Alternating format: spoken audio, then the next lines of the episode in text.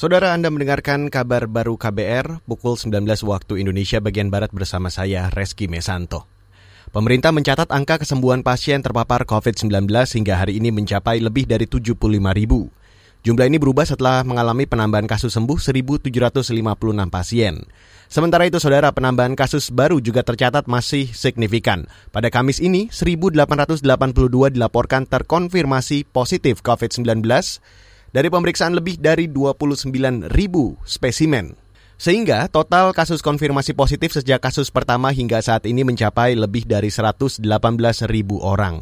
Data Satgas Pencegahan COVID-19 juga menunjukkan masih adanya pasien meninggal akibat terpapar COVID-19.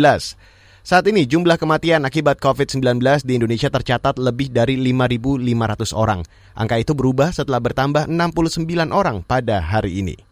Kita beralih ke informasi selanjutnya, pertumbuhan sektor akomodasi, makan, dan minum minus 22,02 persen pada kuartal kedua tahun ini. Kondisi ini jauh dibanding tahun lalu yang tumbuh 5,53 persen. Sekjen Perhimpunan Hotel dan Restoran Indonesia atau PHRI Maulana Yusran menyatakan, wabah COVID-19 menyebabkan okupasi hotel dan pengunjung restoran turun drastis. Hal ini berdampak pada sektor akomodasi, makan, dan minum. Ia mendorong pemerintah memberikan subsidi dan bantuan kepada pengusaha agar bisa bertahan di kuartal ketiga. Pak terkait pertumbuhan ekonomi Indonesia yang minus 5 persen pada kuartal 2 begitu. Salah satu yang minusnya paling dalam adalah sektor akomodasi, makan dan minum gitu.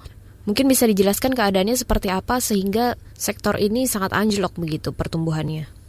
Nah tentu penurunan itu terjadi karena pertama adalah adanya PSBB. PSBB itu kan fungsinya adalah membatasi pergerakan orang kan gitu. Nah, sementara bisnis di kami di hotel dan restoran itu memang sumbernya adalah pergerakan orang tersebut gitu loh. Nah, kalau di restoran itu bukan hanya dari sekedar pergerakan orang saja dia. Jadi kalau perusahaan itu kemarin banyak PSBB tentu kan eh, work from home tentu restoran itu tidak akan serta-merta punya pasar. Tuh punya restoran itu kan cukup besar ya.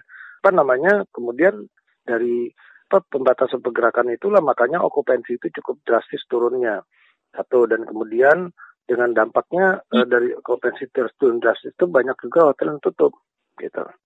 Nah itulah yang dampak hmm. utamanya ke uh, apa yang kalau ditanya dari sektor akomodasi seperti apa. Justru tuh okupansi itu turunnya 99 persen hmm. di atas 90 persen karena kan banyak hotel yang tutup dan okupansi itu bergerak antara 0 sampai 1 persen kan di bawah 5 persen lah istilahnya single digit. Sebelumnya, ekonomi Indonesia minus 5,32 persen pada kuartal 2 2020. Badan Pusat Statistik mencatat ekonomi terkontraksi 4,19 persen secara kuartalan dan terkontraksi 1,26 persen secara kumulatif. Menteri Koordinator Bidang Perekonomian Erlangga Hartanto mengatakan anjloknya kuartal 2 2020 banyak dipengaruhi keadaan ekonomi saat awal pandemi bulan Maret hingga April. Meski demikian, Erlangga berharap pertumbuhan kuartal 3 2020 Indonesia bisa tumbuh positif. Saudara, Gubernur Jawa Tengah Ganjar Pranowo mengimbau perusahaan yang berada di bantaran Sungai Bengawan Solo untuk tidak membuang limbah ke sungai. Ia menegaskan bakal menindak secara hukum jika masih terdapat perusahaan yang masih membuang limbah dan mencemari Sungai Bengawan Solo. Ya, kita minta sebenarnya perusahaan-perusahaan yang dulu sudah berkomitmen satu persatu kita nagih kita tagih. Jadi sebelum sampai Desember kita tagih. Tadi kita udah ketemu yang di uh, apa perusahaan alkohol. Harapan saya semua memperbaiki. Tapi seandainya tidak ya mohon maaf. Terpaksa nanti kita ambil tindakan hukum terhadap mereka. Tapi kalau udah bagus begini kan bisa jadikan contoh. Semua bisa niru. Ada kok kemauannya, ada kok semangatnya, ada keinginan memperbaiki dan menjaga lingkungan bersama-sama, khususnya sungai. Ya, itu kira-kira, Pak. Gubernur Ganjar mengklaim telah memantau di sepanjang bantaran Sungai Bengawan dan menemukan beberapa perusahaan yang masih membuang limbah di sungai. Ganjar menegaskan agar hal itu tidak dilakukan.